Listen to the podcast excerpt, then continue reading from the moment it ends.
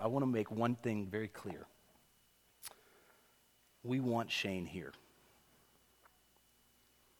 I want Shane to stay. I don't think it's selfish or manipulative to say that in public because I've said it to him privately. See, it, it's important to me personally, it's important to us as a team not to get in the way of what God may be calling our brother to pursue. See, if that's where this all leads, I want us as a church to send their family in a very specific way. I want us to send their family out joyfully. I mean, that's a weird place to be, right? We want you to stay. We want to rejoice in your going. That's a weird place to be.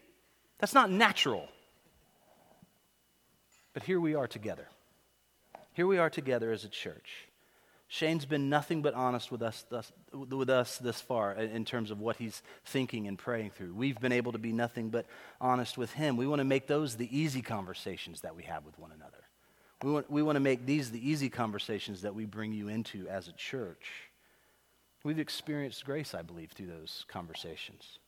So, again, today, we're not announcing, announcing Shane's departure, we're calling the church to prayer as Shane explores this opportunity, as, as Gulf Coast Brandon explores if Shane is the right guy for their needs moving forward. We pray as he explores the sense of calling that God has on his life. Now, I don't know about you, but that's a lot already. And we haven't even gotten to the passage. So, just thinking of the best way to transition, I thought Old Testament apocalyptic prophecy is probably going to be like the best passage to speak to our hearts. After hearing something like that. Well, thankfully, Daniel 7 provides us just that.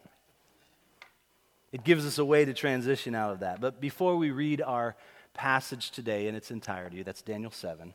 Before we read the passage today in its entirety, I think that's a helpful way for us to do so before I just go, work through a few things for us as a church to draw from it. I think it's helpful to kind of set the stage. Uh, I know it's been a few weeks. We had a, a few guest speakers. We had Shane actually preach uh, from Daniel chapter 5. We had uh, a couple of guest speakers with uh, Grace Partnership that were in there. Uh, wonderful, just wonderful men of God sharing the word with us. I'm so grateful for that. And then last week we had Mike Gilland uh, bring us into Daniel chapter 6. But there's a bit of a style change that's happening here in Daniel chapter 7.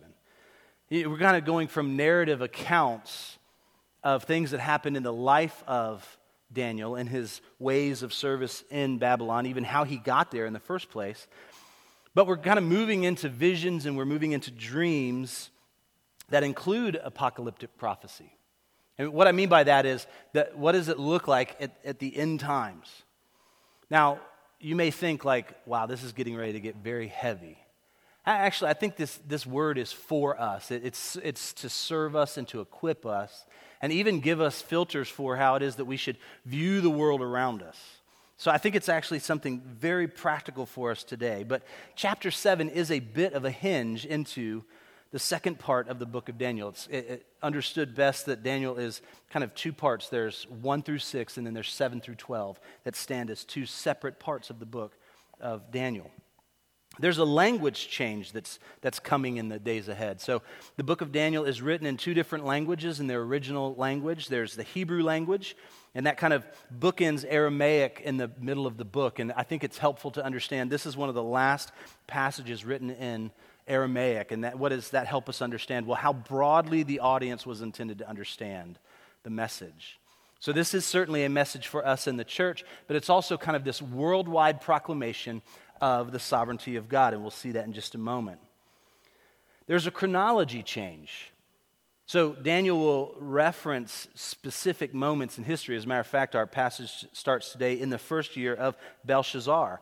And so we realize that there are these connections to our own time and space, our own history. So it's not just a fairy tale. It's not something that's just there like, this is a good idea and this is when I thought of it. This is actually something that is happening in real time, but there is a bit of a chronology change. Uh, so, up to this point, it's kind of been stacking and leading through the different aspects of uh, Babylonian captivity for Daniel, even as he was serving in the king's court. And we're going to kind of go back in time and bounce around a little bit. So, this week, we're in the first year of uh, Belshazzar. Next, year, next week is like two years after this original vision. So we're not as much connected to a specific timeline, but Daniel does land and point in history. Why do I mention that? I think it's helpful for us to realize that we're kind of moving out of this historical narrative where we're supposed to understand it against a real timeline, but we're beginning to build something about the kingdom of God, which has been a theme throughout the book of Daniel up to this point already. And I think that's a great way for us to lead over the next three or four weeks as we lead up to Palm Sunday together. That's April 10th. As we begin to enter into Holy Week, because what, what happens on Palm Sunday? Well, we have a sermon on Jesus' triumphant entry. And here we see kind of the, the culmination of the kingdom of God in the most unexpected of ways. We're going to see that already. There's some vivid imagery in here about the kingdom of God and its victory over the world. But I think that's a beautiful way for us to lead up to Palm Sunday and Holy Week. See, we're, we're seeing this picture come into sharp focus. And we're starting to see these multiple vignettes of the kingdom of God come into focus to where we start to understand how, how broad and how rich the kingdom of God, how powerful and how sovereign and majestic the kingdom of God is. But it's not just something that's far off, like it just sits in the heavens, like a, like a castle on a cloud. No, it's intended to be a part that it invades our heart and it displaces the things of the world. It, it renews and transforms our mind. The kingdom of God is very active. It's not just austere and kind of off in this distant place. I mean, picture is a good way, these vignettes is a good way for us to think about the passages through the end of the book of Daniel. They're vivid, they're illustrative. They're, they're, these words are going to paint a mental picture that might actually give you nightmares. I, here's a recommendation if you're up for it, Google images about Daniel 7. And if you're not, don't, because it's vivid. Like, I saw a picture and I was like, I wonder if there'd be any helpful ways to illustrate this. And I had a nightmare. So, like, if you're like me and don't like zombies, don't do that. Right? I mean, so I'm just warning you, there's some vivid imagery, and we're going to see that in just a moment. Like, I've never thought about a little horn in such a disturbing way. So, have fun with that. Not right now, maybe later, during next steps for Eric Chin, our deacon. See, I'm glad that Daniel actually captured what he saw as, as vivid and as, as wild as it seems to my mind today as the imagery is. I'm grateful that Daniel captured these things because what they help us do is think deeply about what can be very difficult truths. So, so why give time to difficult truths? Why take the time to grasp some of the difficult things that we, we will see in these texts. And I don't just mean difficult imagery to understand, I mean difficult truths about the sovereignty of God and His holiness and His wrath. Even the way that He is sovereign over His creation and over time and history. See, I think that there's a benefit to looking at these difficult truths. I, I believe here's, what's ha- here's what happens we can understand suffering better in light of eternity when we look at difficult truths like this. We can receive comfort in the midst of turmoil and trials. It means that we have these, these uh, truths to give us comfort when we're walking through trial. When we're walking through days that we don't understand, we, when we are facing turmoil in our, fam, in our family, in our relationships, in our workplaces, we can receive comfort in the midst of that. We even have a biblical filter to understand the news of the day, whatever it is and however pervasive it is, even if it's just knocking on our door. We don't have to outsource punditry trying to help us understand the news of the day. God equips us for that in His Word. He equips us for that. So, with these things in mind, looking at Daniel chapter 7, verse 1, let's read together. In the first year of Belshazzar, king of Babylon, Daniel saw a dream and visions of his head as he lay in his bed. Then he wrote down the dream and told the sum of the matter. Daniel declared, I saw in my vision by night, and behold, the four winds of heaven were stirring up the great sea. And four great beasts came up out of the sea, different from one another The first was like a lion and had eagle's wings. Then, as I looked, its wings were plucked off, and it was lifted from the ground and made to stand on two feet like a man. And the mind of a man was given to it. And behold, another beast, a second one, like a bear. It was raised up on one side. It had three ribs in its mouth between its teeth, and it was told, Arise, devour much flesh. After this I looked, and behold, another like a leopard with four wings of a bird on its back. And the beast had four heads, and dominion was given to it. After this, I saw in the night visions, and behold, a fourth beast, terrifying and dreadful, like it hasn't been terrifying up to this point. Terrifying and dreadful and exceedingly strong. It had great iron teeth. It devoured and broke in pieces and stamped what was left with its feet. It was different from all the beasts that were before it, and it had ten horns. I considered the horns, and behold, there came up among them another horn, a little one before which three of the first horns were plucked up by the roots. And behold, in this horn were eyes like the eyes of a man, and a mouth speaking great things. As I looked, thrones were placed, and the Ancient of Days took his seat. His clothing was white as snow, and the hair of his head like pure wool. His throne was fiery flames, its wheels were burning fire a stream of fire issued and came out from before him. A thousand thousands served him, and 10,000 times 10,000 stood before him. The court sat in judgment, and the books were opened. I looked in because of the sound of the great words that the horn was speaking, and as I looked, the beast was killed, and its body destroyed and given over to be burned with fire. As for the rest of the beasts, their dominion was taken away, but their lives were prolonged for a season and a time. I saw in the night visions, and behold, with the clouds of heaven there came one like a son of man. And he came to the Ancient of Days and was presented before him. And to him was given dominion and glory and a kingdom that all peoples, nations, and languages should serve him. His dominion is an everlasting dominion which shall not pass away, and his kingdom one that shall not be destroyed. As for me, Daniel, my spirit within me was anxious. The visions of my head alarmed me. I approached one of those who stood there, and I asked him the truth concerning all this. So he told me and made known to me the interpretation of the things. These four great beasts are four kings who shall rise out of the earth. But the saints of the Most High shall receive the kingdom and possess the kingdom forever and ever. Then I desired to know the truth about the fourth beast, which was different from the rest, exceedingly terrifying, with its teeth of iron and claws of bronze, and which devoured and broke in pieces and stamped what was left with its feet. And about the ten horns that were on its head, and the other horn that came up, and before which three of them fell and the horn that had eyes and a mouth that spoke great things, and that seemed greater than its companions. And as I looked, this horn made war with the saints and prevailed over them until the Ancient of Days came.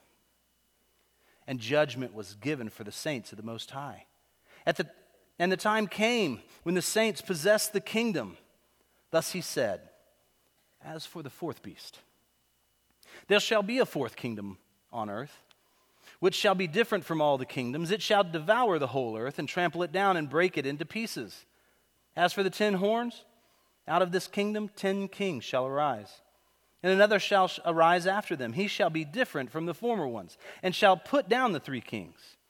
He shall speak words against the Most High, and shall wear out the saints of the Most High, and shall think to change the times and the law. And they shall be given into his hand for a time, times, and, and half a time but the court shall sit in judgment, and his dominion shall be taken away, to be consumed and destroyed to the end. And the kingdom and the dominion and the greatness of the kingdoms under the whole heaven shall be given to the people of the saints of the Most High.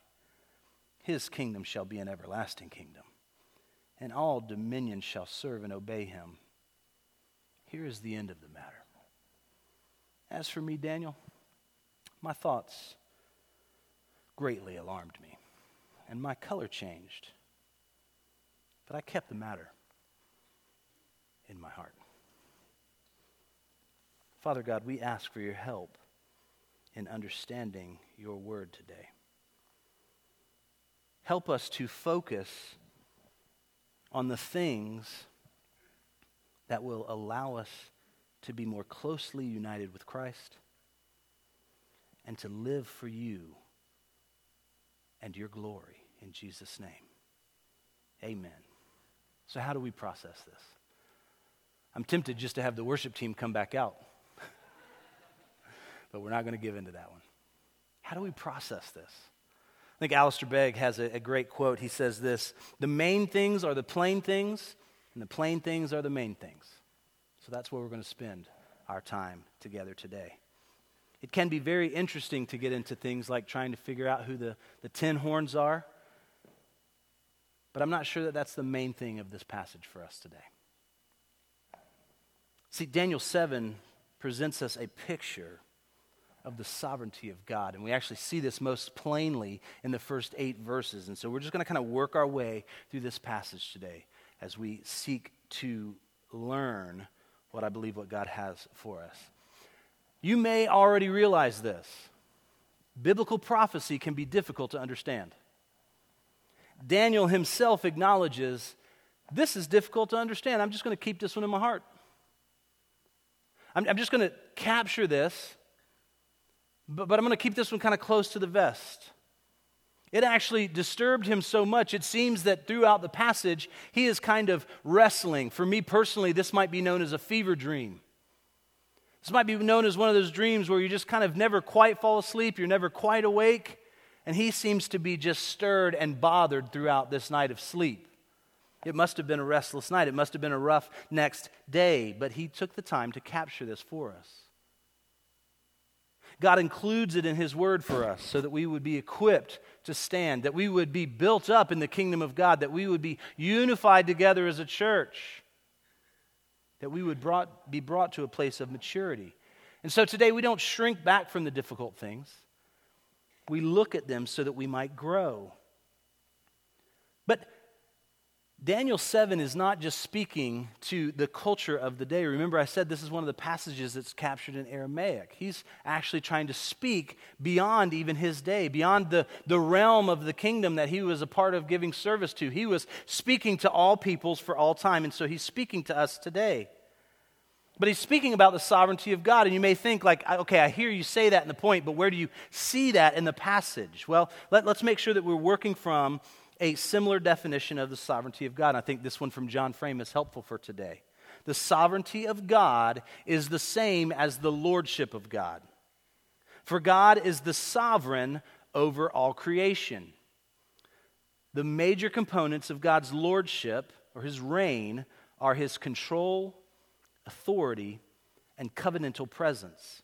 His control, his authority, and covenantal presence.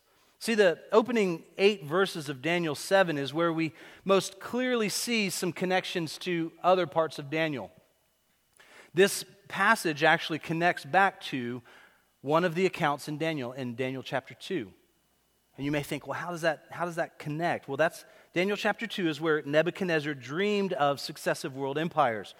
So, in the midst of this dream, he saw this great statue. It had a head of gold, it had shoulders of silver, a belly of bronze, legs of iron, and then a rock representing the coming messianic king came and struck the statue's feet of iron and clay, causing the entire statue to crumble. And in Daniel 7, Daniel sees these four beasts rise up out of a churning sea. And, and traditionally, those four beasts would have been understood to represent these kingdoms the Babylonian, Medo Persian, Greek, and Roman kingdoms or empires.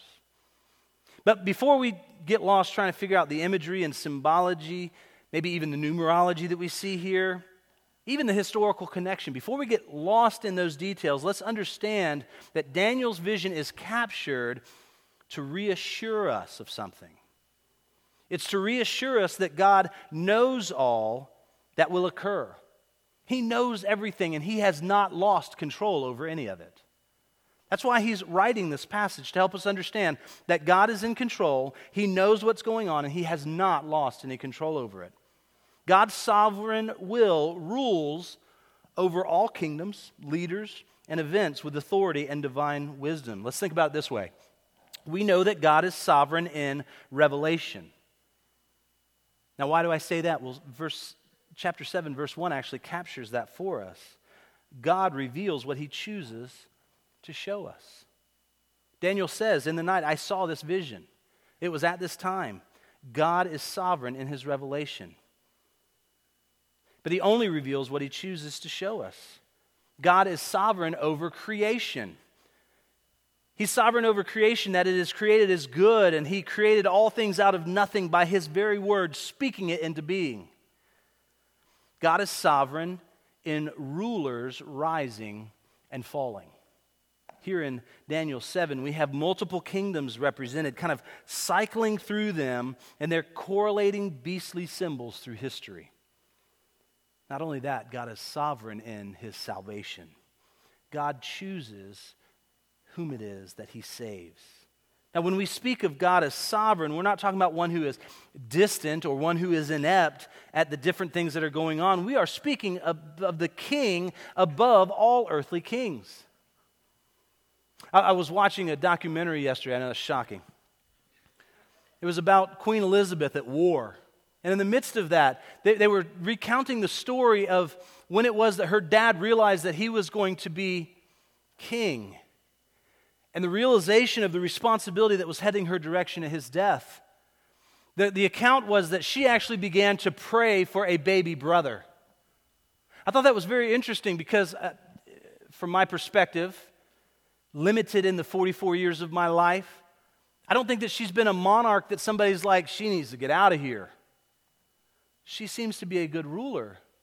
But there was something in that moment when the realization of that, the weight of ruling a people fell to her, she began to actually pray because she knew that there was only one way that it was that that crown, the weight of that crown would not fall to her head, as if she had a baby brother. And that baby brother, based on the, the rule of law in England, meant that he would be the one who would inherit the throne. So oftentimes we think about, I wish I was the ruler because of this. And, and here she is. I think it was nine years old when this happened. Here she is in the midst of this moment, and what is her first thing to do? To pray that there would be another that would be able to take that place. Let's make sure that we have a right understanding not only of the sovereignty of God, but the weight of everything that falls to Him, and He can handle it all. He's not praying for another, He's not looking for a way out for us. He provides a way of rescue for us, but it's not like that was plan B.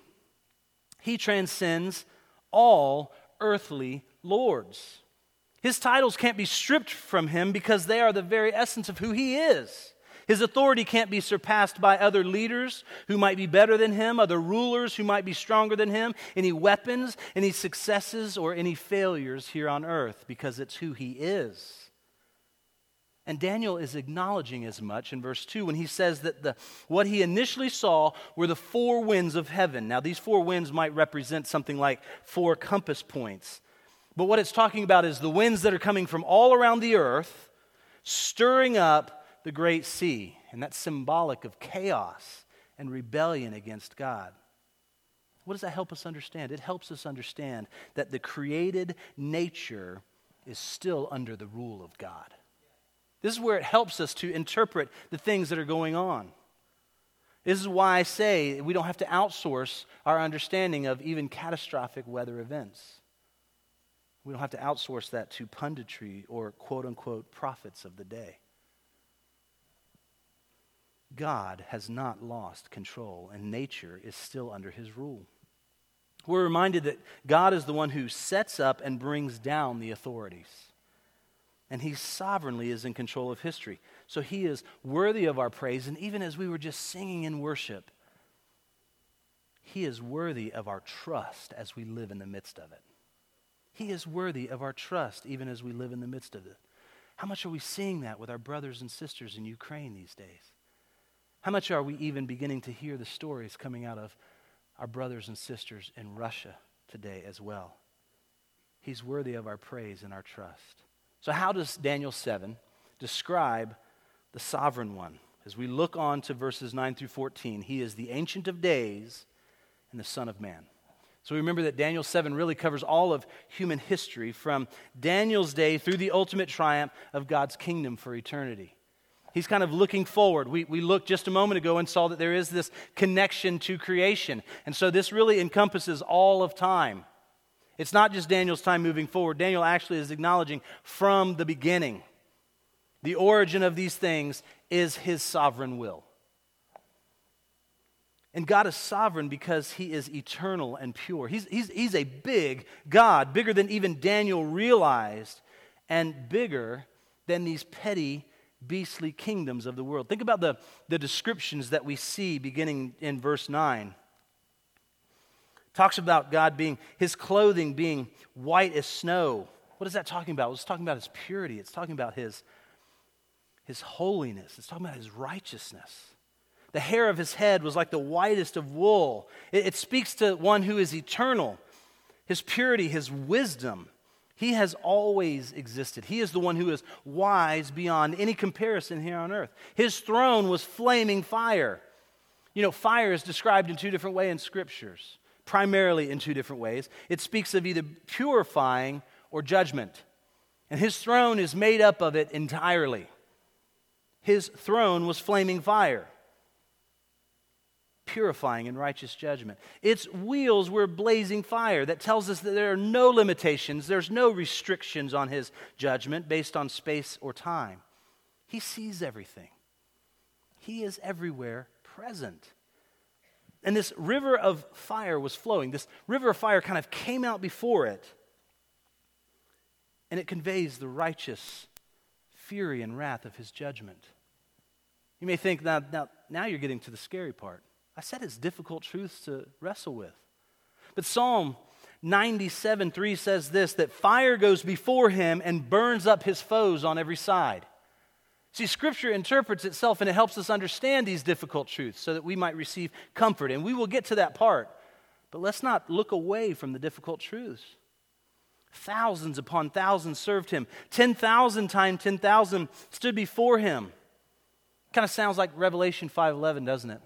where the angel are referenced there, and the sea of people are just coming around him from every nation and tribe and tongue and worshiping at his throne. David Jeremiah references Daniel and Revelation together as God's intelligence manuals, sent to inform us today of the future that's to come. It offers us hope as we await the second coming of Christ. What else do we see? In verses 11 through 12, we see that God is sovereign with his punishment, but he is also sovereign with his patience toward his people. So before the awesome and imposing king, court is called into session. Court is called into session, and we see this where he says, and the book is opened. The court is gathered, and the book is opened. And the Ancient of Days does everything by the book. He does everything by the book. His judgment, as it always has been, as it always will be, is fair and equitable. There's no partiality.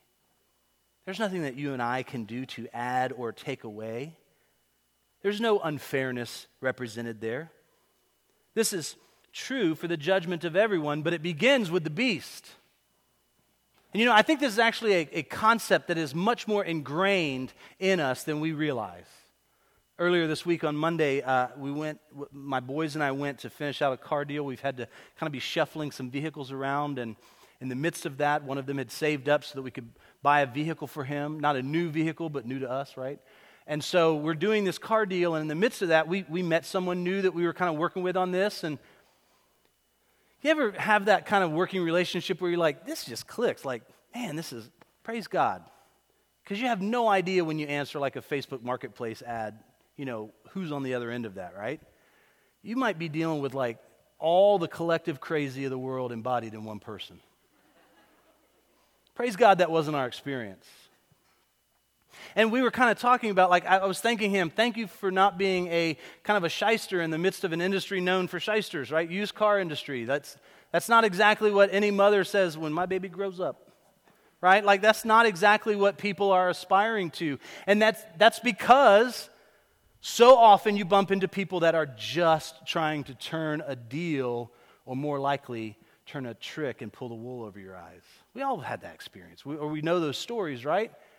That was, praise God, not our experience on Monday. And I was just thanking him for that, and he said, You know, I face it every day. You wouldn't believe what I face every day. And he made this comment. He just says, I know there's a day coming when they'll get theirs. But that's what Daniel's talking about here. That's what Daniel's talking about here. It's, in, it's ingrained in us. So there are opportunities, even in the midst of the world, where they have these glimpses into eternity that we can actually share as a witness. You know what? There is a day coming. But not just for the shysters of the used car industry, for me and for you. How will you be able to stand? I think it's ingrained in us more than we realize. But it starts with the beast being struck down. God is also sovereign, not only in the area of his punishment and patience, not only in the area of uh, his eternality, his purity, what we, what we kind of collectively call his holiness. God is sovereign in the man that he has chosen and the way that it is that he will save his people. God is sovereign in that. We see this really in what I believe are the key verses of Daniel chapter 7, verses 13 through 14. Then I heard the Holy One speaking, and, a, and another Holy One said to the one who spoke, For how, oh, excuse me, I'm in Daniel 8. Why don't I read the right one? I saw in the night visions, and behold, with the clouds of heaven came one like the Son of Man. And he came to the Ancient of Days and was presented before him. And to him was given dominion and glory and a kingdom, and all peoples, nations, and languages should serve him. His dominion is an everlasting dominion, which shall not pass away, and his kingdom one that shall not be destroyed. I think Sinclair Ferguson helps us to understand who this Son of Man is when he says this. The expression Son of Man appears to be the virtual equivalent of man, but when one like the Son of Man appears, the title has particular rather than general significance. I'm sorry I can't say it in the Scottish accent like he does. This is the true man, in contrast to the man become beast in the earlier elements of the vision. This is the one who is able to stand in the presence of the God whose throne is made of the fire of his judgment. This is the one who is worthy to receive dominion and glory and a kingdom that all peoples and nations and languages should serve him, his dominion being an everlasting dominion, as we see in verse 14. This part is key for us today. This true man is all that humans as God image were meant to be, but failed to be. All of us were meant to be, but through Adam, failed to be. See, this helps us to understand as we see the sovereign connection to creation, the sovereign connection to eternity, but how this shapes us even today. Now, why would I say it that way? Because as we receive the good news of the gospel, as our lives reflect the transformative effects of that good news, we find our greatest value and identity not in this world, but in being a part of the kingdom of God. Where do you find your value and identity today? Is it in being a part of the kingdom of God? Has, has the good news of the gospel rescued you from this world? Is the good news of the gospel transforming you more and more into the image of the Son? Then may I suggest that you stop finding your value and your worth in the temporary things of the world. Find your greatest identity in being a child of the kingdom of God. Because it's only through this one, the Ancient of Days, can be approached through the Son of Man. So, how do we respond to God's sovereignty? I believe that verses 15 through 28 tell us that we respond to the sovereignty of God by awaiting the kingdom of God. When Daniel received the vision recorded in chapter 7, he was alarmed he was terrified in the details that it contained. We actually read that a couple of different times. Next week, this week it says he kind of lost color, right? I think about that like somebody's seen a ghost, right? You look like you've seen a ghost, you kind of just turn white as snow, right? And you lost your color. Next week it actually says that he laid in bed sick for several days. That's kind of comforting to me. It is. It's kind of comforting to me. See, I can a lot of times be alarmed by the details, details that I read or that I see here in, the, in this world. But Daniel interacted with the otherworldly. And he too was troubled by that. Yes, he's provided a solution in the midst of it. Maybe he didn't fully understand it, but this is where I can identify with Daniel, but I'm not called to be Daniel. This is where I'm not looking to Daniel to be my hope and my salvation. But I'm comforted by the fact that when he interacts with the Holy One, that there's something kind of troubling about that. I mean, think about it for just a minute. This vision kind of captures for us the culmination of the conflict between the forces of evil and the kingdom of God. That can be disturbing. The people of God will endure intense opposition. He's hearing this as a man who is in captivity to Babylon. Don't forget, just because of his position, he was enslaved. He was a part of a conquered people. He was bound by something on this earth. So he's being told that the people of God will endure intense opposition, but we can be assured today, you and I can be assured today, that Christ, the King, has conquered. We can be assured that his kingdom will be ours forever and ever. Now, how do we make this practical for us day in and day out? Sometimes, even a vision of the greatness and the glory of God in the midst of that moment can feel like it's not enough to overcome our anxieties or our fears. I'm going to slow down here because I don't want to be misunderstood. And please ask questions if I miscommunicate anything in this part. But I want to be clear here. We need to have a vision of the glory and holiness of God. But there are times that in our own minds, the things that we're facing, the anxieties or the fears that we're facing, maybe even the depression that we are walking through, can feel bigger than the glory and the holy and majesty of God. On paper, theologically, we know that it's not, but it can feel that way. How is it that we walk through that then? Well, I think you keep looking.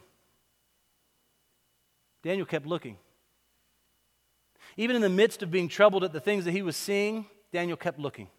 I looked, I saw, behold, this was what was going on, and it troubled me, and I was stirring because of this. This is, what, this is the language that we actually just read all throughout this passage. But keep looking, I think, is a part of that.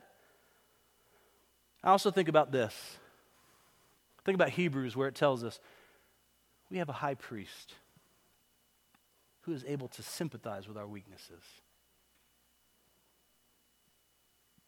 So even in the midst of my doubts, even in the midst of my fears, my anxiousness, my being just weighed down by the things of the world, I can keep looking and I can look specifically to the one.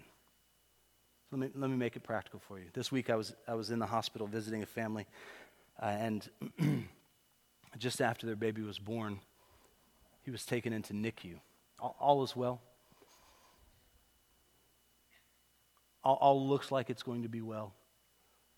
But the dad was telling me what it's been like to trust God through this. And I thought, this sounds so familiar because there were things that, that I walked through with, with one of our children, our firstborn, Caleb, when he, when he was 11 months old. And I thought, that's not the same. I mean, this kid was just born.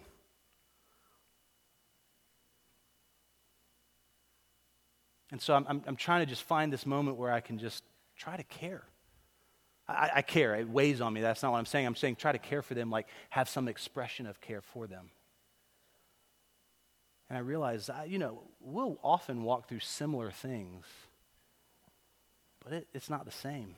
My thought was, gosh, even with what we walked through with Caleb, he had, we had dedicated him, and that felt like a real test of that dedication. And I just was acknowledging to this new dad, I was, hey, uh, I remember this feeling. I remember this feeling of helplessness. I remember this feeling of like, I am not in control. Do you hear it already?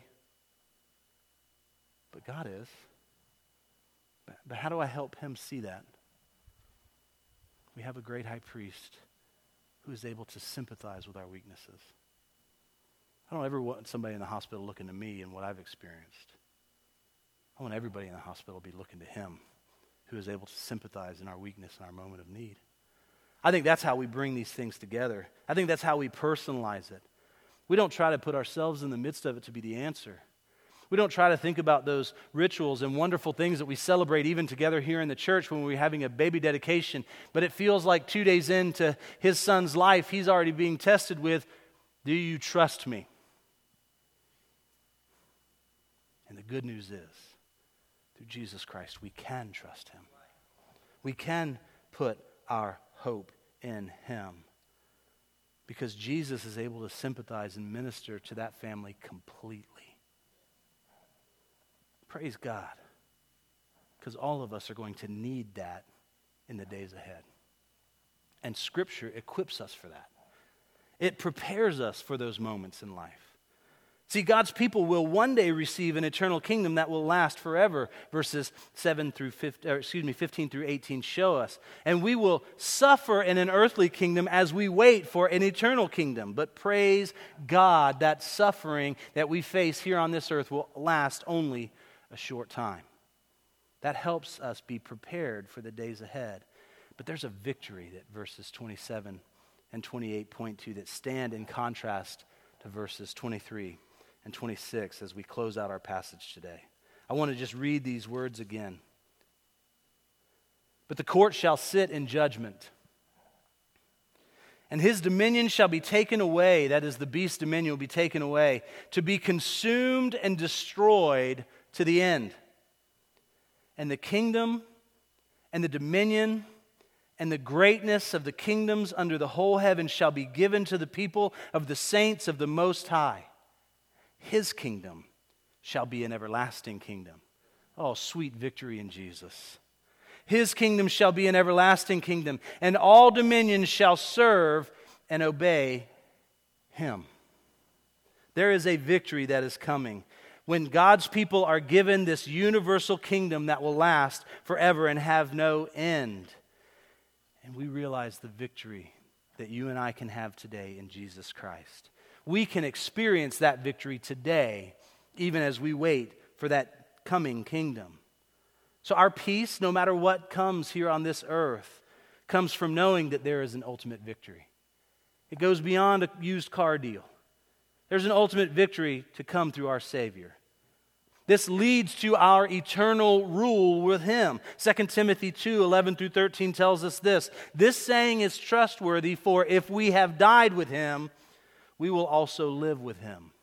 If we endure, we will also reign with him. If we deny him, he will also deny us. If we are faithless, he remains faithful, for he cannot deny himself. Now, you may have realized it by now, but Jesus is front and center in this passage. He's front and center, especially in verses 13 through 14 of Daniel 7. And in my view, these verses, as I said earlier, are the key to today's text. And here's where the Son of Man, this divine human person who receives the universal kingdom from his Father, his Father, the one who is called the Ancient of Days, it's where he is revealed to us. Daniel may not have understood in his day, but we can understand this today. And this connects to Revelation chapter 5 and 7 as we, they, they draw language from this vision in Daniel. They remind us that the worship of the Son of Man is on the way. The worship of the Son of Man on a universal scale is on the way when every nation and tongue and tribe will bow at his feet. Now, who is it that destroys this beast from Daniel chapter 7 11 that connects to Revelation 13? It's the Son of Man himself in his majestic second coming, as we're told in Revelation 19. But do you know the moment that the death blow was initially struck was when Jesus was hanging on the cross and he said, It is finished. Our victory was known then. We may not realize it fully until eternity, but the moment that the death blow was delivered to that beast that we read about in Daniel chapter 7 is when Jesus cried from the cross, It is finished. That is comforting news today. So, what about this beast? What about Satan, the one who works behind him and works through him? He may oppress the holy ones of the Most High for a season, as Daniel 7:25 puts it. But that season will come to an end because Jesus has declared that it is finished. Until then, for us today, we can realize that the Son of God became the Son of Man so that he might not only save us or identify with us, but he, he might also extend his comfort to us. Charles Spurgeon said it well when he said, As surely as he overcame and triumphed once for you, so surely you that love his name shall triumph in him too. Lord, I pray that your word would comfort our hearts today and lead us to glorify your name through our lives. Let's stand and worship together.